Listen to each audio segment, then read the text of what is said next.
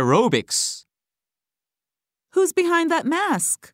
I'm Napoleon Bonaparte. And I'm Superman. Hero, I know it's you.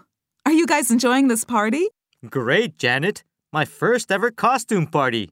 What a gas this is. You know, in my country, we get dressed up for Mardi Gras every January. Now that's a party. Tell me more about it. I went to Brazil with my parents for it when I was 15. Some other time, Janet. It's time to enjoy ourselves this evening.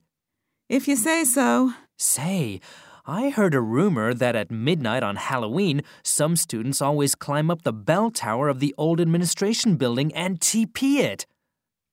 TP it? What's that? It's an American custom, a rather humorous one, I might add.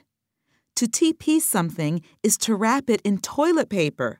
For example, American high school students like to go to their principal's house and TP a tree or bush in his front yard on Halloween.